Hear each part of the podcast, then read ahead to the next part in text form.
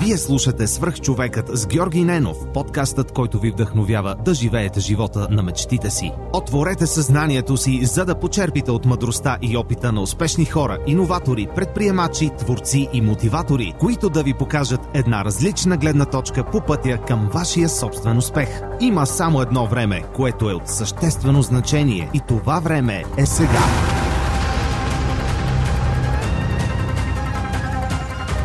Здравейте, вие слушате Сръх човека с Георги Ненов. Днес имам изключителното удоволствие да ви представя Момчил Кирпичев, съосновател и изпълнителен директор на Lean Здрасти, много ти благодаря, че ме поканихте тук в офиса на Lean за да се срещнем и да запишем епизод с Свърх човека, в който да разкажем твоята история.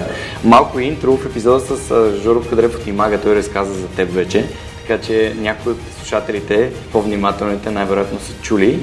А, аз също искам да кажа, че още отдавна, давна знам за, за теб и а, миналата година в Сан Франциско се опитах да свържа с теб. Не се получи и ето, никога нищо не стана на всяка цена. Днес е денят, в който се срещаме и записваме. Моля те, представи се на хората, които все пак не са чували за теб и за Лимпо.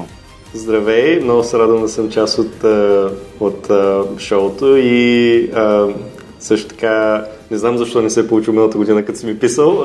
Със сигурност ми е интересно и съм така доста се радвам да участвам. И ми харесва не само преданието ни и мисията около него, така че а, наистина много се радвам, че имаме възможност да прекараме време. Аз съм момчил Кърчиев. Роден съм в София, но съм израснал в Русе и на 19 години заминах за Америка. И отидах там да уча университет. След това горе-долу живота ми премина към Силицевата долина, където работих дълго време в Google и а, в крайна сметка стартирах компания, което ми беше крайната цел, така или иначе. Още като бях в университета си бях направил един план, така грандиозен, един ден да успея да си уреда статута в Америка с правилната виза и зелена карта и да мога да стартирам компания. И така от 7 години, всъщност вчера беше седмия рожден ден на Лимпон. А, благодаря. Беше рожден ден на майка ми вчера. А, така. а, и така, значи от 7 години насам а, създавам компания и, а, и така. Компания, която е на три континента. Имате офиси в Сингапур, в София, в Нью Йорк и в Сан Франциско. И в Амстердам, да. Вау, честито. Да. А, това, това съм го пропуснал. Явно съм да. чел някои малко, малко по-старите интервюта. Колко хора наброя в момента екип? А, около а, 200. 200. Да. Вау, супер. Добре, нека да се върнем назад във времето към Русе, защото аз бях там преди няколко седмици. Беше изключително а, градът беше гостоприемен към мен, моите приятели а, от а, градоред а, така бяха направили едно събитие, в което ние говорихме пред хора от Русе за журнализ... журналистиката като професия. А как, а, как стана така? Защото аз все пак подготовката разбрах, че си а, нали, дете на два музиканти така е, и съответно да. си свирил на пиано. Аз никога не съм свирил на музикални инструменти, но пък баща ми, аз съм дете на инженер, професор, така че той натискаше доста за математиката. Как стана така, че избра математика пред, пред пиано? Значи това, което каза с натискането за математиката, при мен не беше натискането с музиката, защото родителите ми са музиканти. И въпреки, че съм напълно благодарен за това, че съм имал възможност да го направя, защото повечето деца на 6 или на 7 а, нямат вътрешно желание да прекарват часове пред пианото, когато лятната вакансия чака отвънка и хората, децата играят на топка. Но аз това съм го правил и а, до някъде това, което съм получил от музиката е изключително така постоянство и а, това да се трудя и да знам, че а, без труд нищо не се получава и а, също времено това, което също разбрах е, че а, човек, като е много малък и като да иска да прави нещо, обикновено развива самоинициатива да прави други неща. и всъщност, когато бях в трети клас, в моето училище в Русе а, имаше паралелка по математика и аз се озовах в тази паралелка и а, всъщност кандидатствах трети за четвърти клас, приемен изпит в а, тази паралелка по математика и се класирах на първо място по математика от 20 деца. Като бях толкова горд от себе си, защото все пак а, никой от нашето семейство не се занимава с математика. И също времено по същото време кандидатствах и в музикалното училище а, и пак много добре си спомням, че имаше класация и бях на първо място по пиано, а, защото вече дълги години бях свирил на пиано, аз от 5 годишна съм свирил. И общо взето не беше лесен избор, а, но при първа възможност, в която се видя, че не съм само добър по, по музика, а, всъщност а, имах възможност нали, да поставя този въпрос пред родителите ми. И те ми дадаха възможност, аз на, 3, на, на трети клас, значи съм бил на 10-9 години, например, аз да направя избор, който да бъде съдбоносен до някъде, защото а, в последствие, като заминах за Америка, а, осъзнах, че повечето американци не разчитат да си изберат примерно призванието или а, това, с което се занимават а, до втори, трети курс. А, аз на а, 9 години горе-долу съм определил пътя до голяма степен за това, какво ще правя в последствие. И така звучи малко страшничко, обаче всъщност съм доста благодарен за това, че родителите ми са ви дали възможност, въпреки че са ме натискали дълги години да свиря музика, да ми дадат възможност аз да избера нещо, за което наистина съм така, имал огромно желание да правя. Препознах се изцяло в твоите думи. Спомням си как 11-ти клас сме на море с баща ми и той казва, добре сега ти какво избра да учиш? И аз ми, не знам, економика. Защото аз нямах никаква идея какво искам да правя, така че сигурен съм, че има хора, които също се разпознават в, в твоите думи. Явно, а подкреп, все пак подкрепата на родителите е изключително важна. Аз mm-hmm. забелязвам все повече и съдя по, по моите избори сега в моят живот с моята приятелка, когато тя ме подкрепя в нещата, които правя, винаги ми се получават. Просто mm-hmm. да, така чувстваш се по-уверен, спокоен, mm-hmm. че имаш а, гръб от хора, които вярват в теб. А, как, защо избра Америка? Много интересен въпрос, защото аз мисля, че от много така дълго време преди да замина за Америка, аз бях горе-долу на автопилот и знаех, че трябва да уча в чужбина. И до някъде това беше благодарение на това, с което се занимавах, защото аз бях започнал първо с математика, после преминах в информатиката и знаех, че Силицата долина е в Америка, така че най-добре ще е, ако отида да уча там. А, но да, общо взето може би годините тогава, около 2003 година, доста хора, примерно от моя клас, заминаха да учат в чужбина. Сега знам, че доста хора а, особено за Америка имаше, нали, доста хора остават в Европа сега с Европейския съюз, но а, тогава просто и възможности за реализация не е имало чак толкова много, в момента има много повече. И може би затова така малко на автопилот го карах и, и не съм го и мислил много. Общо зато кандидатствах в чужбина само. И те приеха в Америка в в университет, да. Който? На Штатски университет в града Рочестър, който е за щата Нью Йорк. Нью Йорк, да. да. А, аз, докато си правих сутринта проучването и разбрах как всъщност се, се оказало в Google, но за да стигна там искам първо да те питам как а, се случва така, че ти записваш три бакалавърски степени. Паралелно ли ги карат тия три бакалавърски степени? Звучи много, но всъщност те се препокриват. Това беше моя... Аз видях, че посоката е да. сходна, математик, значи, приложно. Компютри, като вземах специално с компютри, получаваш половин специалност математика, т.е. аз реших да си допълня цяла специалност математика и след това, като ги събрах двете и получавах с изключение на мисля, че три курса и третата специалност, която беше изчислителни науки. А, тази специалност, третата пък ми даваше стипендия от 1000 долара на година а, и понеже аз имах а, стипендия, която не беше пълна, но беше на 75% и аз трябваше да доплащам разликата, за мен 1000 долара беше огромна част от разликата, така че реших да си взема трите курса и да си взема парите стипендията. и се справи? Със сигурност, да. Еми, okay. Не, защо? Не съжалявам. Повечето има хора, които едва ми скарват един, един курс, пък ти правиш три курса едно време. Затова, затова те питам. Да, ами аз математиката ми е общо взето призвание от много малък, компютрите също, така че може би от тази гледна точка си имал предимство, но а, със сигурност а, така ми беше интересно. За да, а, за да създадем малко конкретика, ти каза, че в интервюто, което гледах с а, Гена Трекова, ти сподели, че всъщност ти си заминал с 3000 долара събрани спестявания mm-hmm. на родителите си и 2000 долара заем, така, да. което всъщност в последствие а, се подразбира, че ти си намерил работа и там четох за а, тази грубарската смяна в така е, да, пицарията. Да, а, каква работа? Защо, защо избра работа в пицария и изобщо как, по какъв начин си търсиш работа, за да си подпомагаш доходите в Америка? Да, значи контекст е с тези 5000 долара.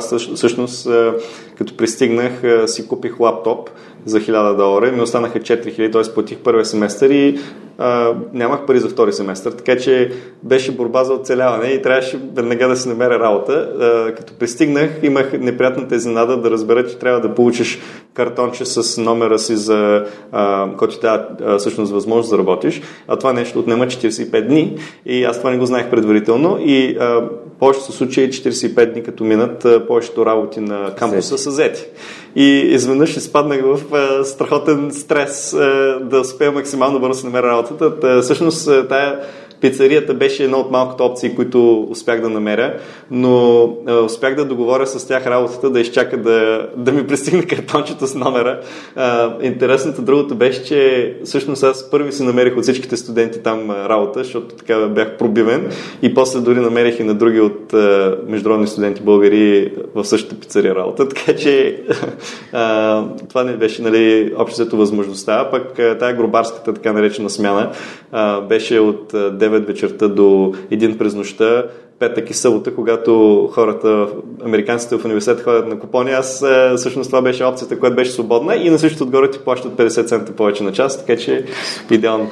И ти през времето, което си учил в твой университет, си работил през цялото време в тази пицария? А, не, всъщност аз започнах пицарията, след това а, преминах а, а, втората година в IT отдела, там с компютри лаборатория имаше. Okay. И всъщност това беше много, много готино, защото там успях да добива и доста практичен опит. А, поддържах веб страниците, базите данни на, самия, на, на, самите, на, на самия университет и доста от опита, който натрупах там, всъщност използвах за да си намеря стаж. Първият ми стаж, който беше извън университета, който беше след втората година и беше в една технологична компания в Рочестър, в а, а, с големия съседен град. А, и всъщност много добре се спомням а, на шига, общо като пристигнах в а, в Брокпорт, което се оказа, че е едно малко граче 8000 души и от тях 6000 са студенти. Така че нали, супер малко. А, като пристигнах горе-долу, а, така имах малко културен шок, а, защото не си представях, че е чак толкова малко мястото. и, и трябваше да намеря начин как максимално бързо да намеря, да намеря начин да изляза от там и да намеря път нали, за напред за мен. И си направих един грандиозен план в кавички. А, в кавички, защото в повечето случаи нямам грандиозни планове, чак такива, но нали, идеята ми беше да си намеря стаж нали, за университета, в IT лаборатория, след това да отида на стаж някъде в голяма компания локално, след това да намеря стаж в долината с а, технологична компания, да си уреда а, работа и един ден, дай Боже, да си стартирам компания. Нали, това ми беше крайната точка. Кога се това?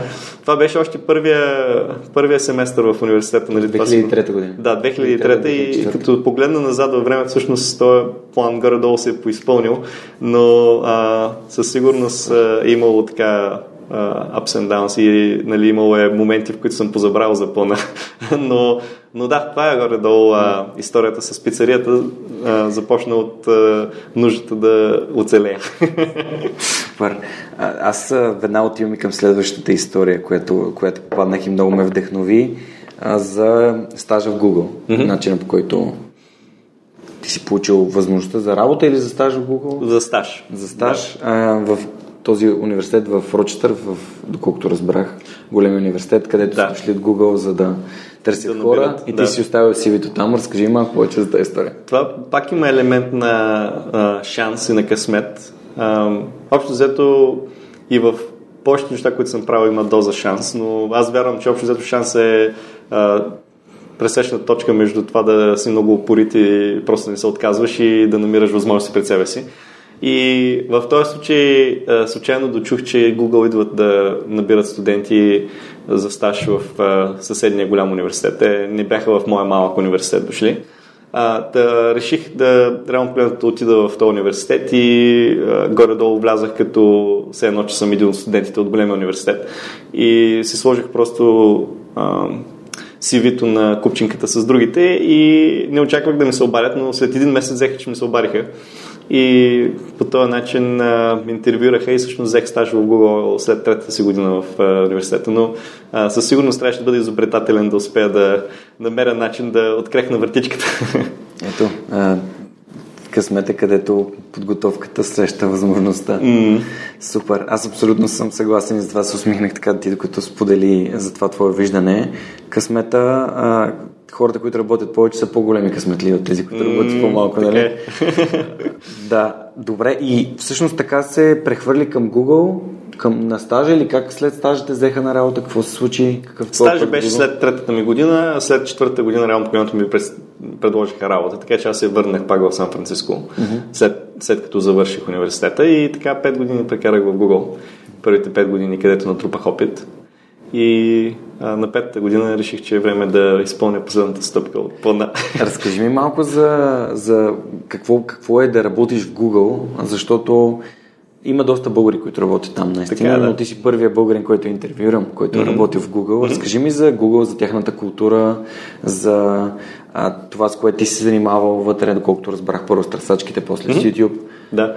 А, так, аз а, бих казал, че Google може би е една от най-хубавите големи компании, а, които съществуват за а, като работа и условията, които предлагат са много добри, има интересна работа, хората са готини, и така знаят как да те разглезат, така да се каже. Защото предлагат безплатна храна, безплатни всякакви занимания и културни събития и така нататък. А, аз започнах там на, на 23 години. Това ми беше първата работа след университета и така доста а, бързо навлязах в а, така много отговорна длъжност, защото бях един от 20-те души, които поддържаха търсачката на Google и под поддържане имахме предвид, че имах пейджер, на който трябваше да отговарям а, за поддръжката и това а, търсачката да не да не пада и да, да може да работи за клиентите, където тя доста често се чупи.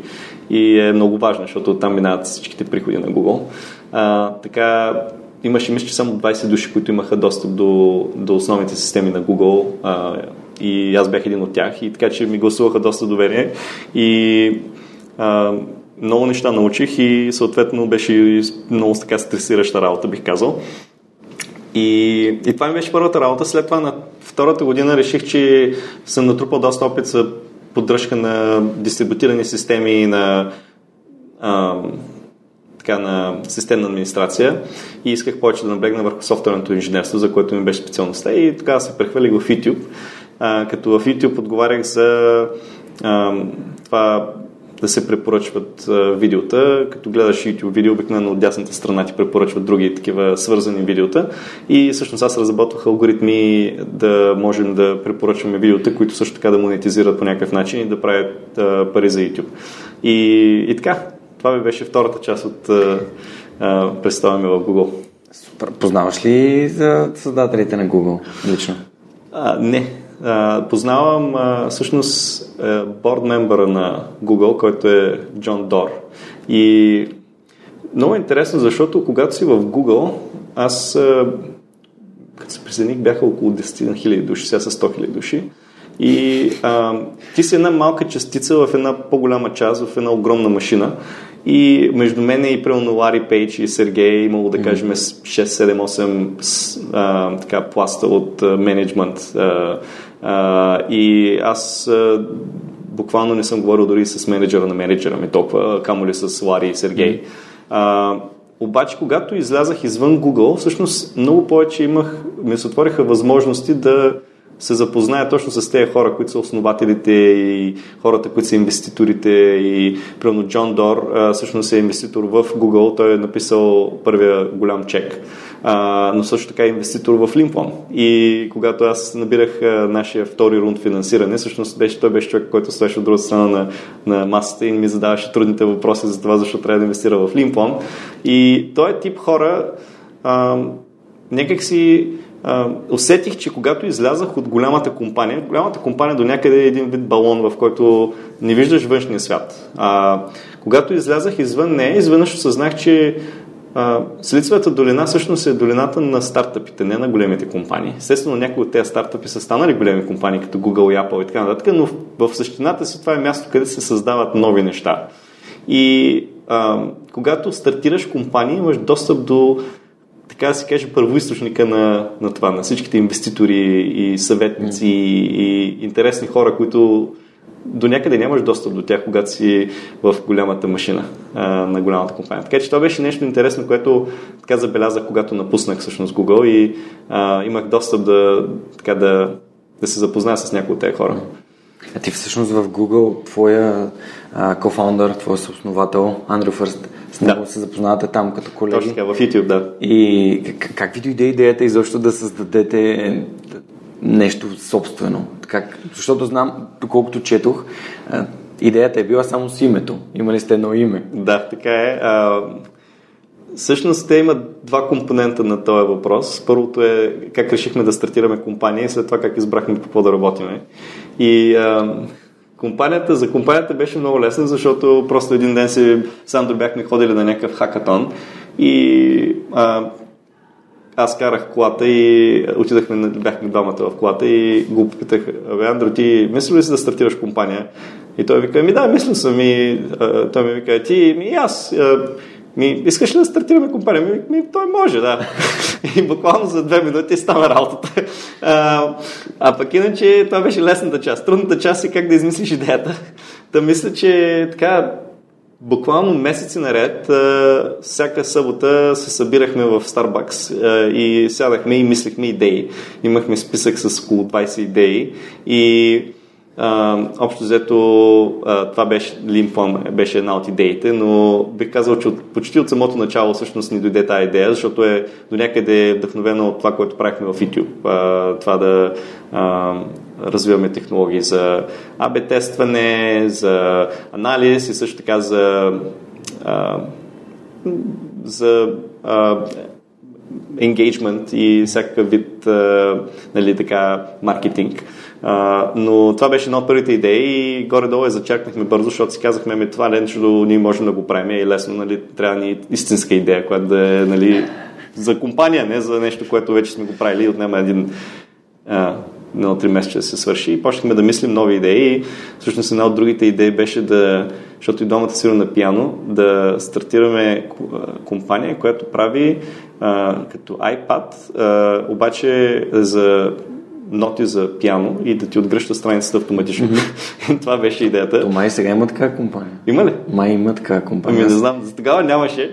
А, това беше другата идея и имаше и съвсем други идеи. И всъщност накрая, защо се върнахме на една от първите идеи? А, защото прочетах една мисъл там на Пол Греем, който е стартирал Y Combinator и той каза, че а, не е важно само да измислиш идеята, ами да си правилният човек за идеята т.е. да имаш опит а, с това. И тогава всъщност съзнахме, че ние в Google доста опит сме придобили точно с този вид технологии и по-добре да правим точно това.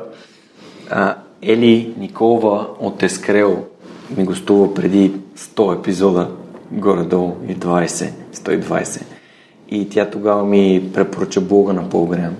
И аз една конкретна статия аз четох тогава, да, знам, знам кой е Пол Греем. Да. А, щях да веднага да те питам, защо се случва така, че хората, според теб, защо според теб се случва така, че хората търсят нещо трудно като идея за бизнес, а не нещо лесно? В смисъл, защото ти каза, това звучи прекалено лесно, ние тук ще го направим за 3 месеца и това създава един вид филтър. Прекалено лесно е, за да бъде идея за бизнес. Ами, това не беше нашия обществото наивен подход за измислене на идея, защото да кажем, че преди не сме правили стартъп и а, така искахме да е голяма идея, която да може да стане голяма компания от нея. Впоследствие това, което осъзнах е, че човек просто трябва да намери начин да стартира. И това да стартираш няма нужда да е чак толкова голяма идеята, а в повечето случаи като стартираш с малка идея, дори това е добре, защото ти дава шанс да се фокусираш върху ниша а, и е много важно в този момент просто да намериш идея, която да е а, да разрешава проблем за някакъв вид хора или компании и този проблем да е много важен за тях. Ако това успееш да го направиш, аз съм сигурен, че в последствие или можеш да разшириш проблема, който разрешаваш, или нещо съседно на него да разрешиш и да направиш тази идея да стане по-голяма и да стане компания, съответно, и да има огромен пазар. А, но а, трябва просто да започнеш и то е от начало фокус, който е а, да можеш да намериш правилния клиент и да му разрешиш правилния проблем, всъщност е едно от най-важните неща, които така успяхме да научкаме от самото начало. И вече след като избрахте идеята, вече си имахте име. Защо Lean Plum? Lean от Lean методологията ли идва? Да, или? бях okay. чел книгата за Lean Startup. Okay. Нери Крис, много е да, книга. Нери Крис, да, и исках да е нещо с Lean. Идеята ни беше, че ние разработваме за мобилни технологии неща. И а, тогава за момента 2012 година беше много трудно да а, итерираш а, чрез Lean методологията, когато разработваш мобилни приложения и така нататък. Нямаш много възможност, защото просто има много пречки. Uh-huh. А, било то, че отнема време да ти се одобри приложението, трудно е да се тестват а, а, неща върху него и всъщност а, ние а, ние точно така започнахме и Lean оттам дойде.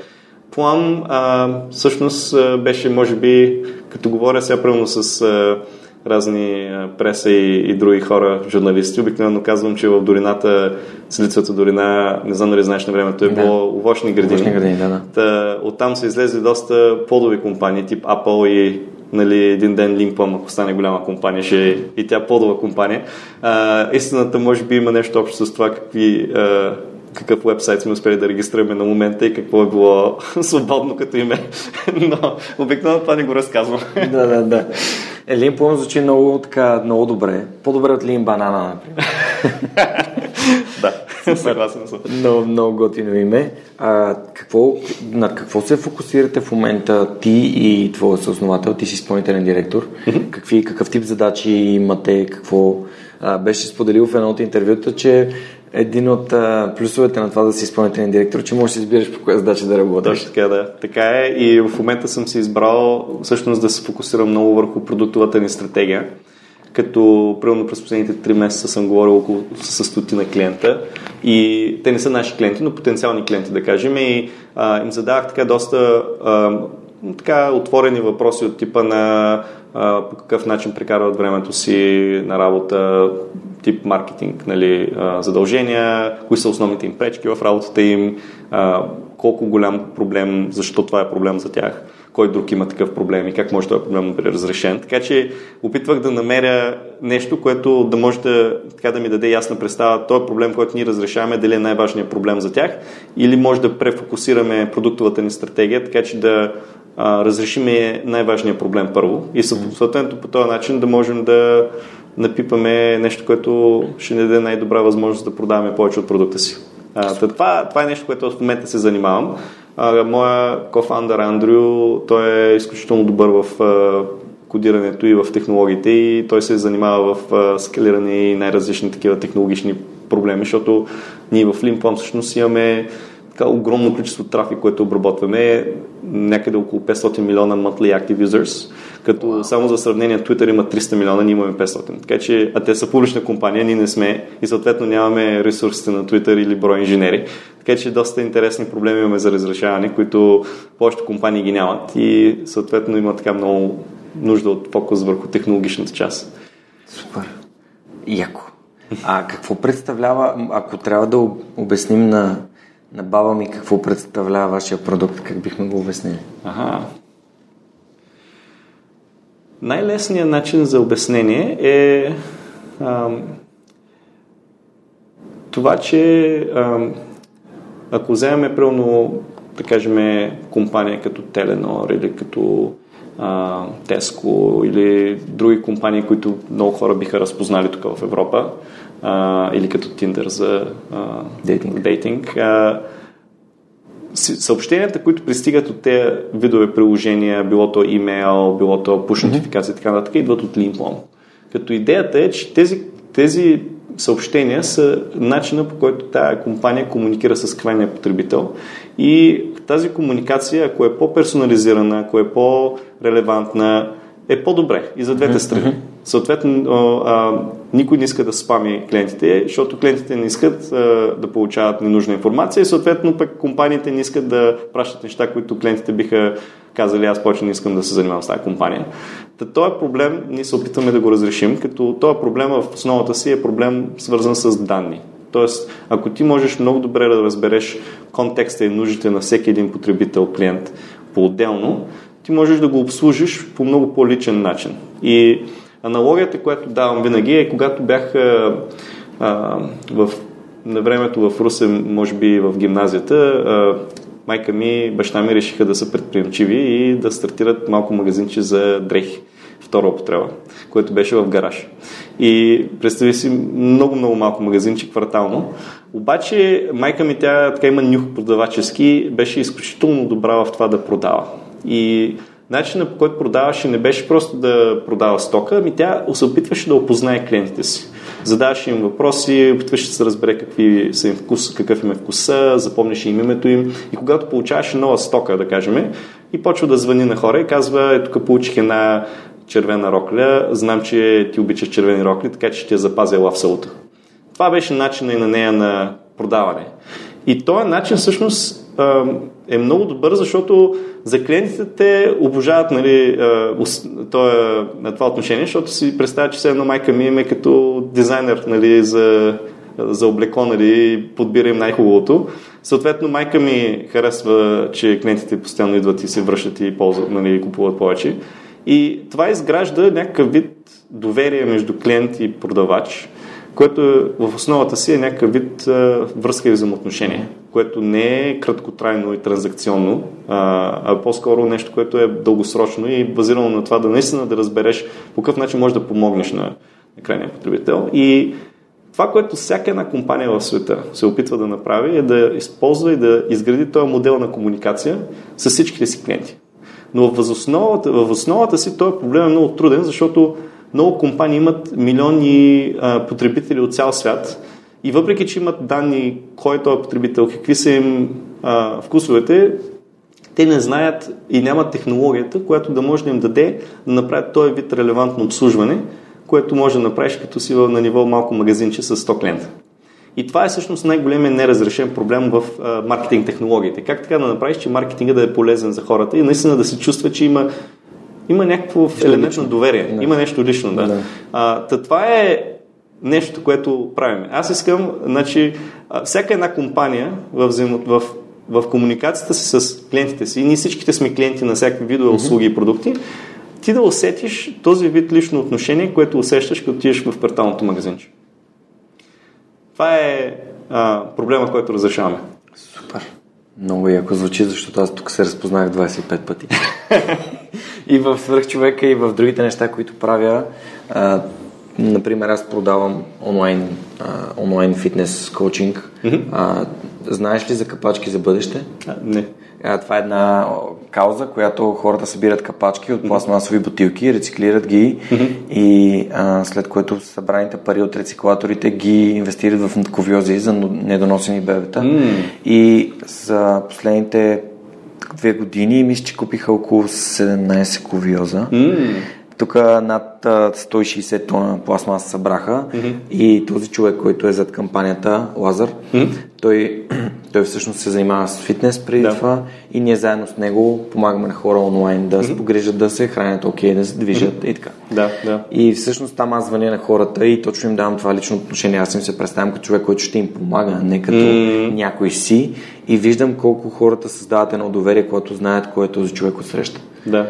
А, даже вчера ми излезе един много як ремайндър. Миналата година, с август месец, се обадих на една дама, mm-hmm. за да, защото тя се беше регистрирала. И се обадих и казах, здравейте, обаче си Георги Ненов, и тя знам, аз всъщност свърх човек. И аз ех, окей, добре. Това, разбира се, създава едно такова, едно такова притеснение у мен, защото тя има очаквания. Mm-hmm. След което Мира се казва, тя е от Бургас, след което Мира започна да тренира от септември месец от 84 кг, декември беше 67. Mm-hmm. И тя до ден днешен е супер, супер щастлива и супер благодарна. А пък аз съм благодарен, че съм създал доверие от този човек и вие да. се опитате това нещо да го скалирате. Точно така. Да, супер. Mm-hmm. Ами, много яко. Аз самия съм много голям фен на това лично общуване и, и звучи, звучи като нещо страхотно и маркетинга също ме интересува. Mm-hmm. Психологията ми е много да. важна. Добре. М- има ли беше вече спомена една книга, която е а, Дали е стартъп на Ерик Рис. Mm-hmm. Има ли други книги, които са ти помогнали да в изграждането на компанията или по някакъв начин или в изграждането на, на твоето разбиране за това как се създават как се създава една по-добра версия на момчил? Да. Може би любимата ми книга, която всъщност преди около 6 месеца се препрочетах и осъзнах, че съм позабравил и всъщност е много важно за всеки предприемач да тая книга да му е на бюрото постоянно, е uh, The Four Steps to the Epiphany на Стив Бленк. А интересно при Стив Бленк е, че той е бил учителя на Ерик Рис а, от Lean Startup и Lean Startup е горе-долу базирано на, на това, което Ерик Ри, а, Стив Бленк е общото създал като методология още в самото начало и той, той е създал една компания Epiphany. И всъщност идеята му е да опише какъв процес е използвал, за да може да създаде тази компания. А, и всъщност много хора, когато създават компания, бъркат м- това, че да създадеш продукт не е равносилно на това да създадеш компания. И а, се фокусират върху създаването на продукта. И това е окей, нали? То е важно да има продукт. А, аз самия съм продуктов човек. Но е толкова важно също да можеш да създадеш клиент, а, да разбереш кой ти е клиент, т.е. Customer Development, така нареченото. И да, това, неговата методология всъщност е точно това, което описах, което правих преди, преди, преди последните 3, 3 месеца, което е да разбереш какви са най-важните нужди на клиента, кой ти е клиента и да разграничиш между нуждите, които са а, важни, жизненно важни за тях и а, може би просто а, хубави неща, които биха а, имали нужда от тях, но не, не са задължителни. Mm-hmm. А, като създаваш компания е много важно да се свържи с най-големия проблем, който клиента има, защото това означава, че те не могат да живеят без решение на това проблем и съответно биха закупили а, раз, решението от теб. И съответно, то е а, елемент на, на търсене на който е правилният клиент. Било то дори каква му е а, какъв вид клиент е, демографски, ако се компания, какъв вид демографска компания, кой в тази компания има този проблем, който се опитваш да разрешиш. И също така, какъв е точно проблема и това нещо да диктува до някъде решението, което е продуктовото. Така че това е нещо, което въжи във всяко едно нещо, което стартира човек. Той същото и при тебе, когато стартираш uh, подкаст, ти се опитваш да разбереш кой ти е клиента, какъв вид аудитория, какво ги интересува, за да можеш да бъдеш полезен за тях. И също нещо въжи и за нас, когато създаваме маркетинг технология. Uh, тя не е за всеки, но опитваме да разрешим проблем за определен вид маркетолози, които имат този проблем а, и кой, които наистина не могат да живеят без а, решение като нашето. Така че а, това не е всяка компания по света, но а, имаме определен фокус за определени видове компании, които преследваме. Така че това е по-скоро книгата, която бих препоръчал и а, така, тя ми е една от любимите, бих казал. Друго нещо да се сещаш? Една е абсолютно достатъчно, но просто ако сещаш за още някоя книга.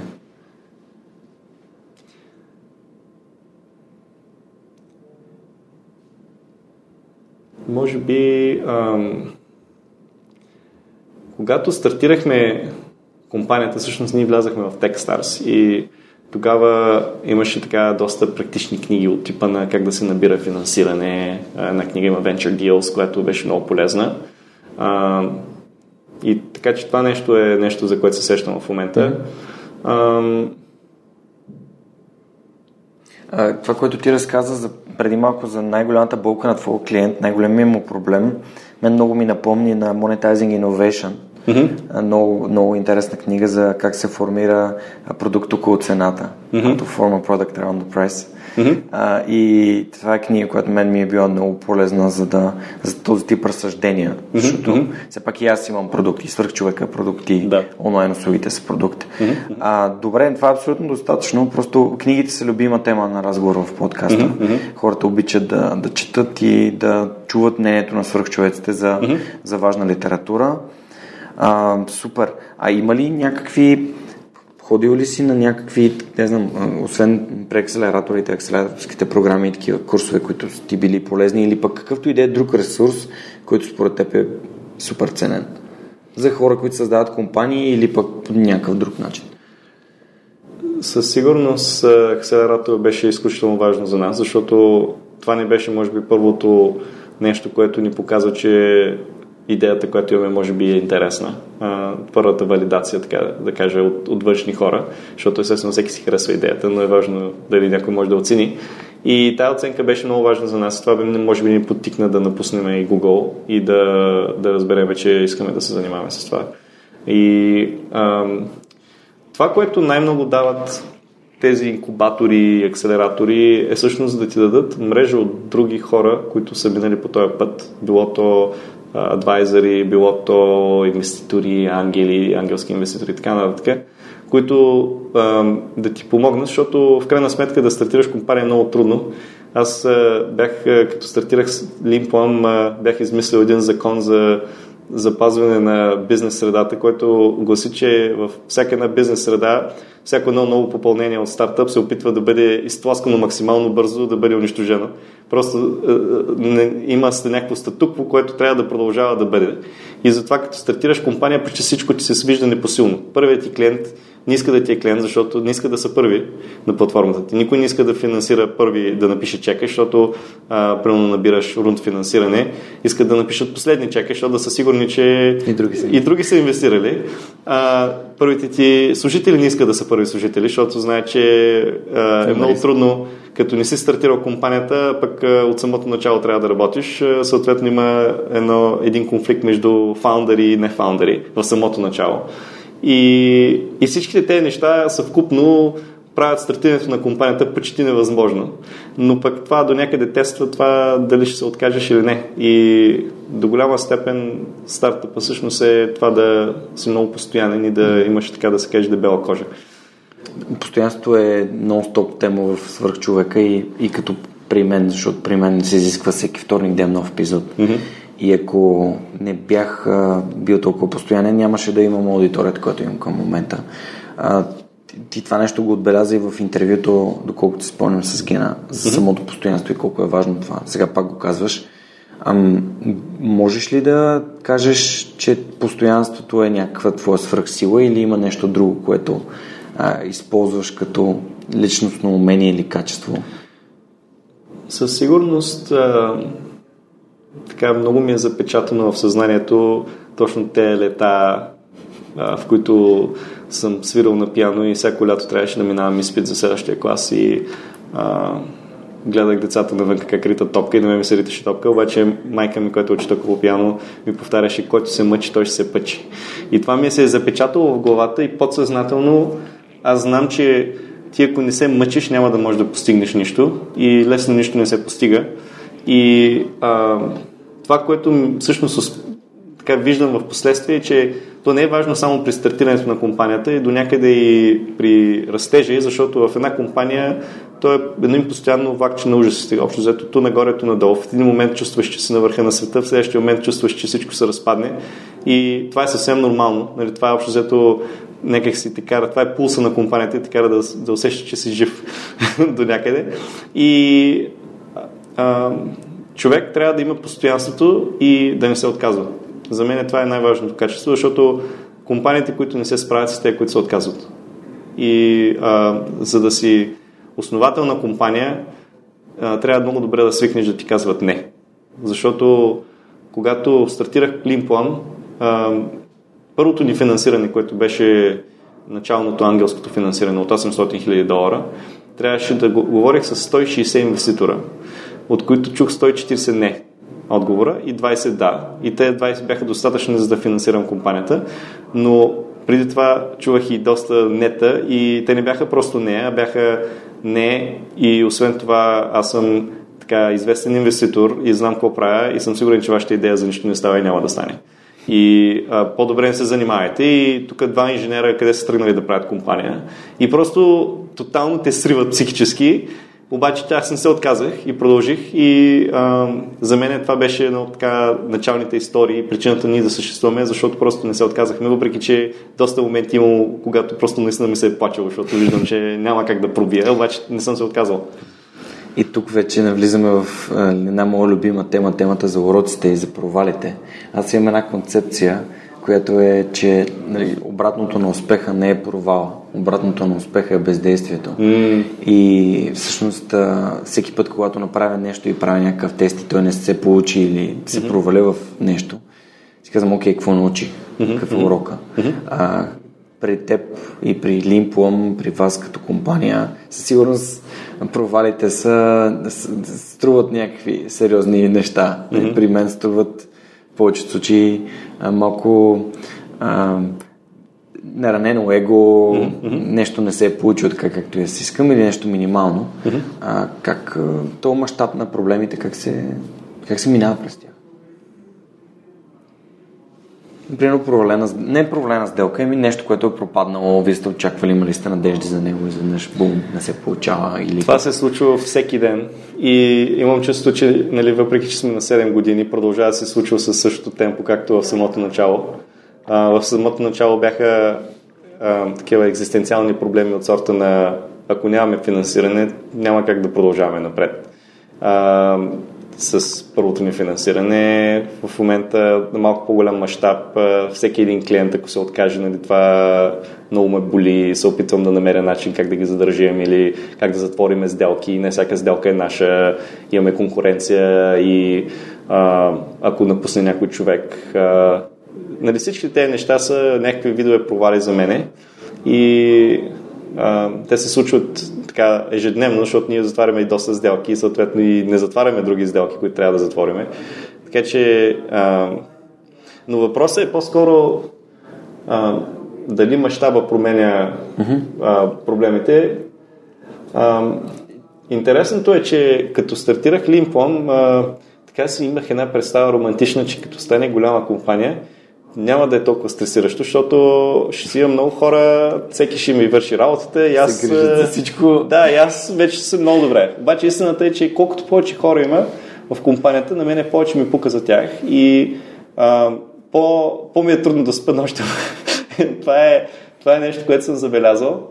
И за мен е... А, аз, аз, за мен Lean е компания, която разрешава проблеми на клиенти, но също така е една компания, която е съвкупност от хора. И в крайна сметка, всяка една компания по света е нищо, освен това да е съвкупност от хората в компанията. И аз лично, а, за мен това е най-важното, аз да мога да създам среда, където хората да се чувстват добре и да да искат да бъдат в тази компания, наистина да виждат, че времето тук с нас е нещо, което им дава възможност да израснат и да се чувстват горди от това, че нали, създават една компания, която може да бъде глобална и същевременно голяма част от продукта ни е създаден в България и имаме голям офис тук.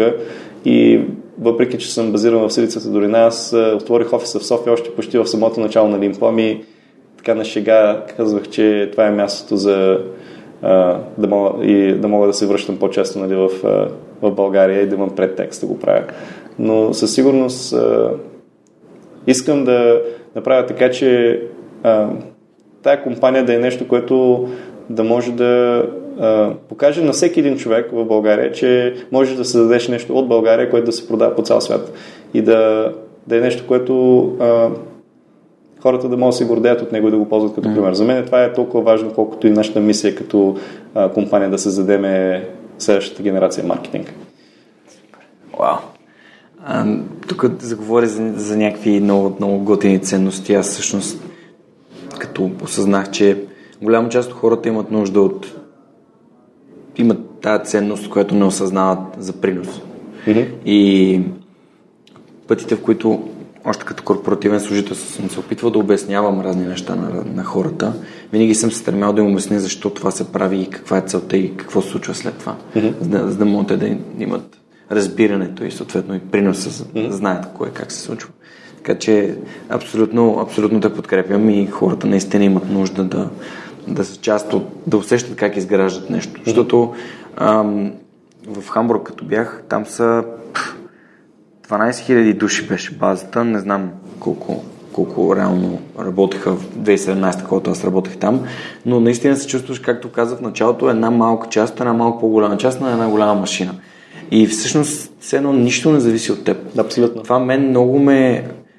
Това ми уби, може би, последните нотки мотивация. Mm-hmm. Просто нямам никакво, никакво въздействие. По никакъв mm-hmm. начин не допринасям за нищо.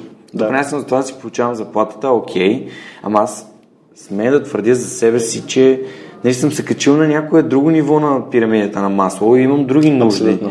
И, и това определено вярвам в това, че няма да остана гладен, няма да остана на улицата и тези, тези съвсем базови потребности. Оттам на след не искам по някакъв начин да допринеса. И хората, които работят в IT, повечето хора, които познавам, които работят в IT, не само в България, но в България, защото общувам по, по-близко с тях, те са там, те имат, но, имат добри доходи и съответно искат да, да правят неща, които имат смисъл. Mm-hmm, mm-hmm, и така, така че ам, поздравления за това, абсолютно съм съгласен.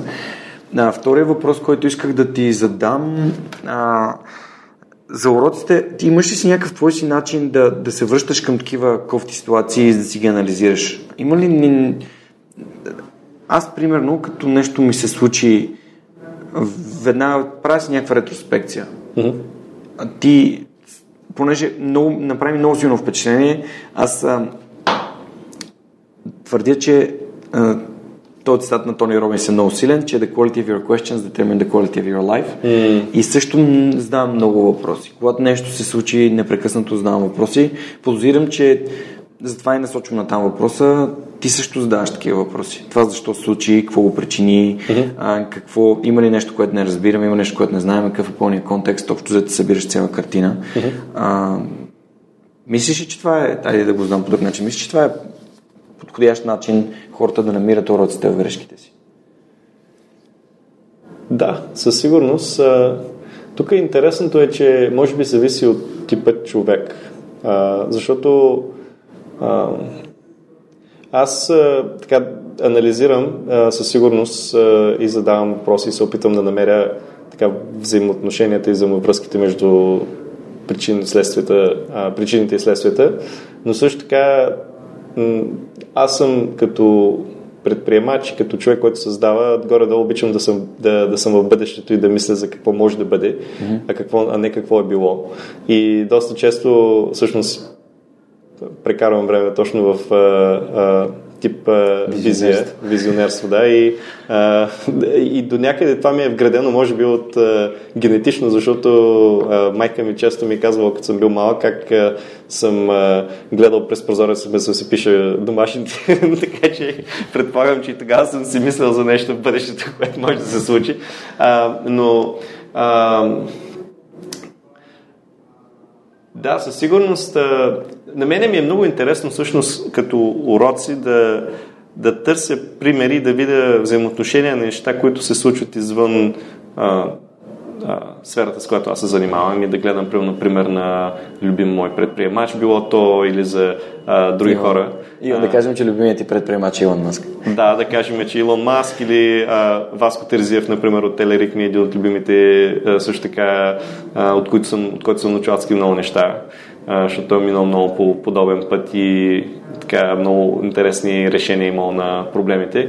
И, и общо взето това е моят начин за търсене на анализиране чрез чуждия опит и чрез това да намеря правилно връзка между нещо, което е извън моята сфера, обаче по някакъв начин а, ми показва по какъв друг начин бих направил нещата, ако може да ги повторя.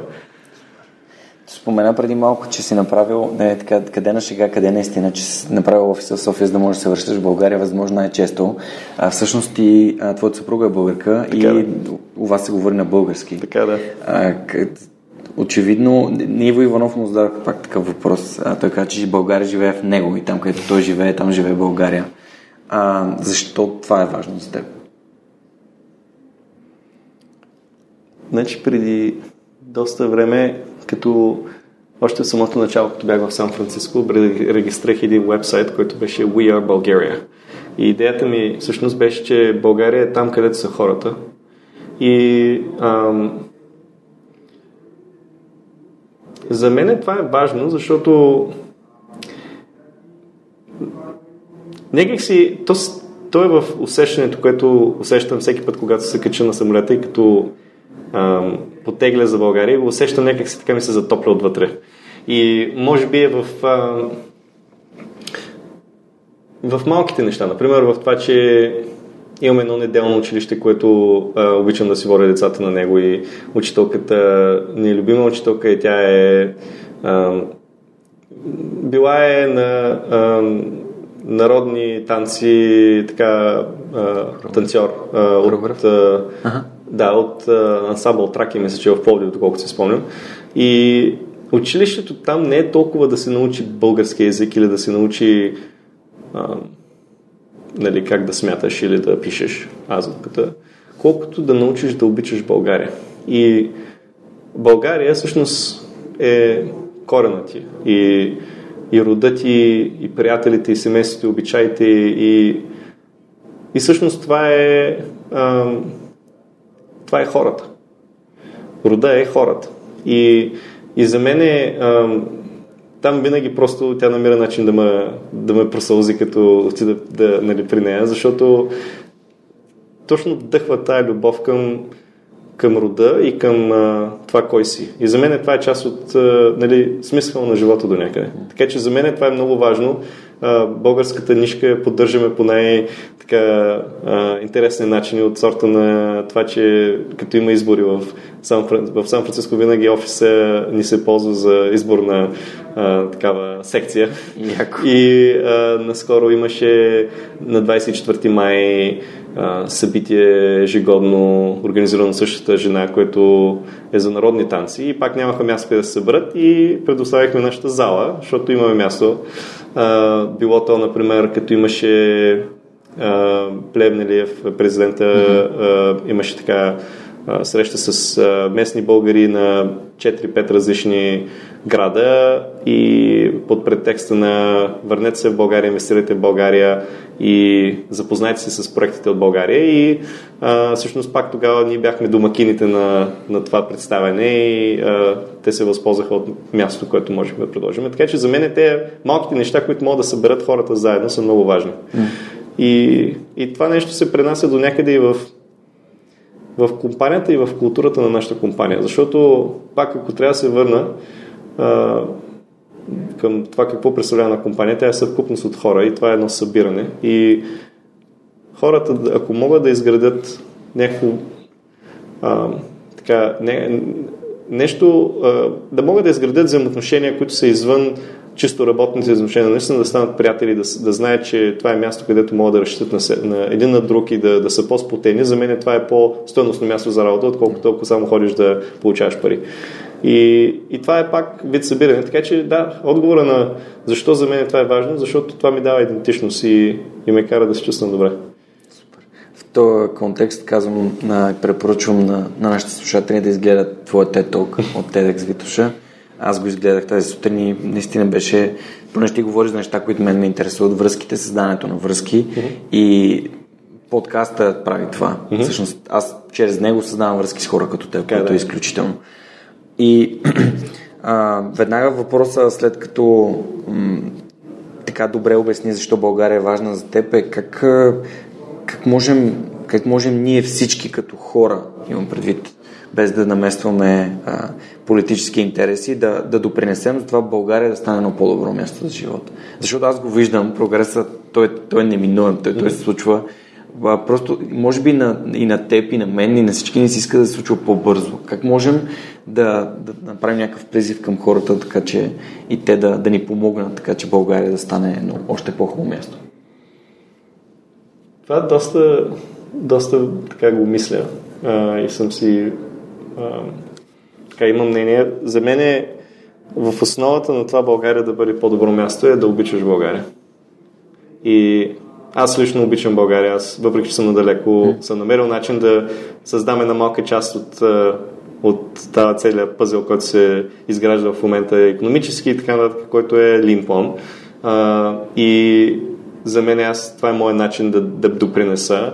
Но ако започнеш с това да обичаш България, за мен е а, всичко друго произхожда от там. И аз вярвам лично, че в България а, е въпрос на време а, нещата да се подобрят, като функцията на това е економическото развитие на страната. И то това се е доказано, като економиката се покачва и брутният вътрешен продукт се покачва. Съответно, хората започват, а, ти спомена на Мазло а, иерархията и пирамидата. В един момент хората, които са борба за оцеляване и нямат толкова нужда от ценности, може би възвишени, а, минават на следващото ниво и започват да търсят тези ценности и може би до някъде в момента го виждаме това обесцен, нали, липса на ценности, mm-hmm. може би а, а, това, това е проблем, който трябва да се разреши, но според мен този проблем е разрешим чисто и просто економически. Mm-hmm.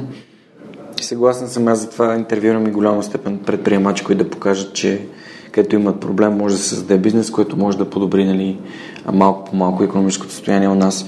Добре, а ние полека-лека се насочваме към, към финал на епизода. А, виждам все пак това огромно пространство тук.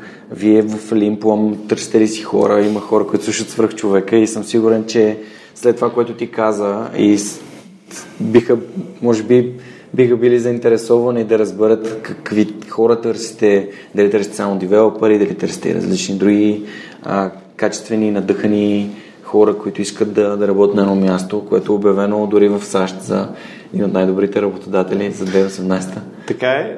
Да, всъщност съм тук в София в момента, защото а, имаме доста отворени позиции, които се опитваме да запълним. И а, позициите са горе-долу разпределени на, на три а, така, нива.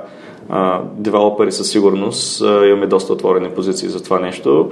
А, и голяма част от продукта ни всъщност се разработва в София, така че интересни проблеми за разрешаване, създаваме продукт и също така данните, които обработваме са огромни, така че интересни проблеми се решават от София. Другото е техническа поддръжка и там а, също така имаме доста възможности, които в момента са отворени. И а, третото е такива а, роли от типа на счетоводител и така нататък, които са по-съпорт финанси. Mm-hmm. Така че те и трите роли всъщност имаме а, като отворени имаме а, задача да запълним, така че въпреки, че голям офис, всъщност той половината е празен в момента и задачата ми е да го позапълня до края на годината. Супер, добре, ми ще се опитам да а, ще сложа линк към финфото към епизода, ще сложа линк, разбира се, къде хората могат да разберат повече. Да. А, ще си говоря с Сани, тя ще ми даде информация mm. и съответно а, искам да давам, подкаста искам да давам възможности, защото има хора, които слушат и си казват ми, аз тук живея примерно в Шумен или някъде извън София и, и имам, искам да си намеря по-хубава работа, искам да, да, да работя за световна компания, искам да имам а, по някакъв начин да, нали, да започнат тази пирамида нали, да се качат на някъде, mm. някъде на влака, който на бързия влак. Нали, не да. да трябва да започват от това да, да ходят за да получават заплати без да бъдат осигуряни, да получават пликове под масата и съответно никой никога да не може да, да. А, да, да се почувства все едно да има принос към нещо по-голямо от тях mm-hmm. самите. А, това ще го има към инфото към епизода и сега за финал, а, първо искам да ти благодаря изключително много за този, този разговор, да пожелая на, на компанията а, да стане, доколкото знам, втория български юникорн. А, не, а, имаме доста път Имаме да извървиме. Не сме юникорн и... А... Има само един, нали? А, не Пак съм е сигурен. Сан Франциско бейст. Български. Да, български фаундър има. А, български фаундър, да. да. Но не е българска компания. Да, не е българска компания, като аз, аз смятам, че ние сме си българска компания. Добре, че... окей, значи пожелавам. Прогрес, мисля, че екзита беше на 250 милиона. А, не, ние нямаме екзит. Да, знам. А, но да кажем, че... От, оцен... Да кажем оценката. Не, бих казал, че имаме доста път да извървим, докато го стигнем, така че не искам да поставям големи очаквания за хората, но то това се зависи от колко труд полагаш и нали, всички неща, които ги обсъдихме днес. Който се мъчи, той ще се пъти. Да, точно. Добре, и последният въпрос към а, моите гости винаги е, ако можеш да се върнеш с машина на времето назад към себе си, колко назад би се върнал и какво би си казал?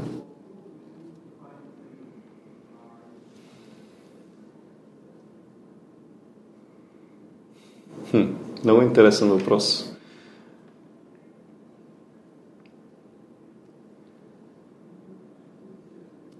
Едно от нещата, които всъщност така осъзнах в времето е, че когато си направих този план да стартирам компания един ден а, и трябваше да мина през стъпката, в която работя в голяма компания и така нататък, всъщност аз доста време се задържах там, защото стоях 5 години. И осъзнах, че до някъде си загубих мечтата да стартирам компания. Защото когато си в много голяма компания, като ти плаща добра заплата и като така си на, на спокойно и така се успокояваш и до някъде ти притъпява чувството за предприемчивост и за това да постигнеш нещо повече. И а, ако мога да се върна назад, бих се върнал назад във времето, точно в този момент, в който ми беше така доста удобно в Google и да си кажа всъщност, момчиле, не забравяй какво всъщност трудно да правиш и не се... А, не дей да, не дей да бъдеш... Да не ти е много удобно, да кажем. Човек трябва да е малко по-натрън. Визионера в Момчил проговори. Да. А, много ти благодаря за отделеното време. Беше изключително удоволствие да си поговорим. Надявам се, че ще има удоволствие да си говорим пак. Пожелавам успех, ако вие като слушатели сте скефли на епизода, искате да разберете повече за позициите в Лимпо, разгледайте инфото към епизода. Там сигурно ще намерите имейл или друга информация, която, а, която нашите любезни домакини днес искат да, да споделят с вас. Това беше всичко от нас за тази седмица. Благодаря ви, че слушате свърх човека и до скоро. Чао! Чао! Този епизод достигна до вас благодарение на усилията на екипа и подкрепата на дарителите на свръхчовека. Автор и водещ Георги Ненов, аудиообработка Радослав Радоев, креатив Анелия Пейчева, маркетинг Ана Мария Ангелова и Георги Ненов, консултант Неда Борисова и хората, които ежемесечно инвестират в свръхчовека.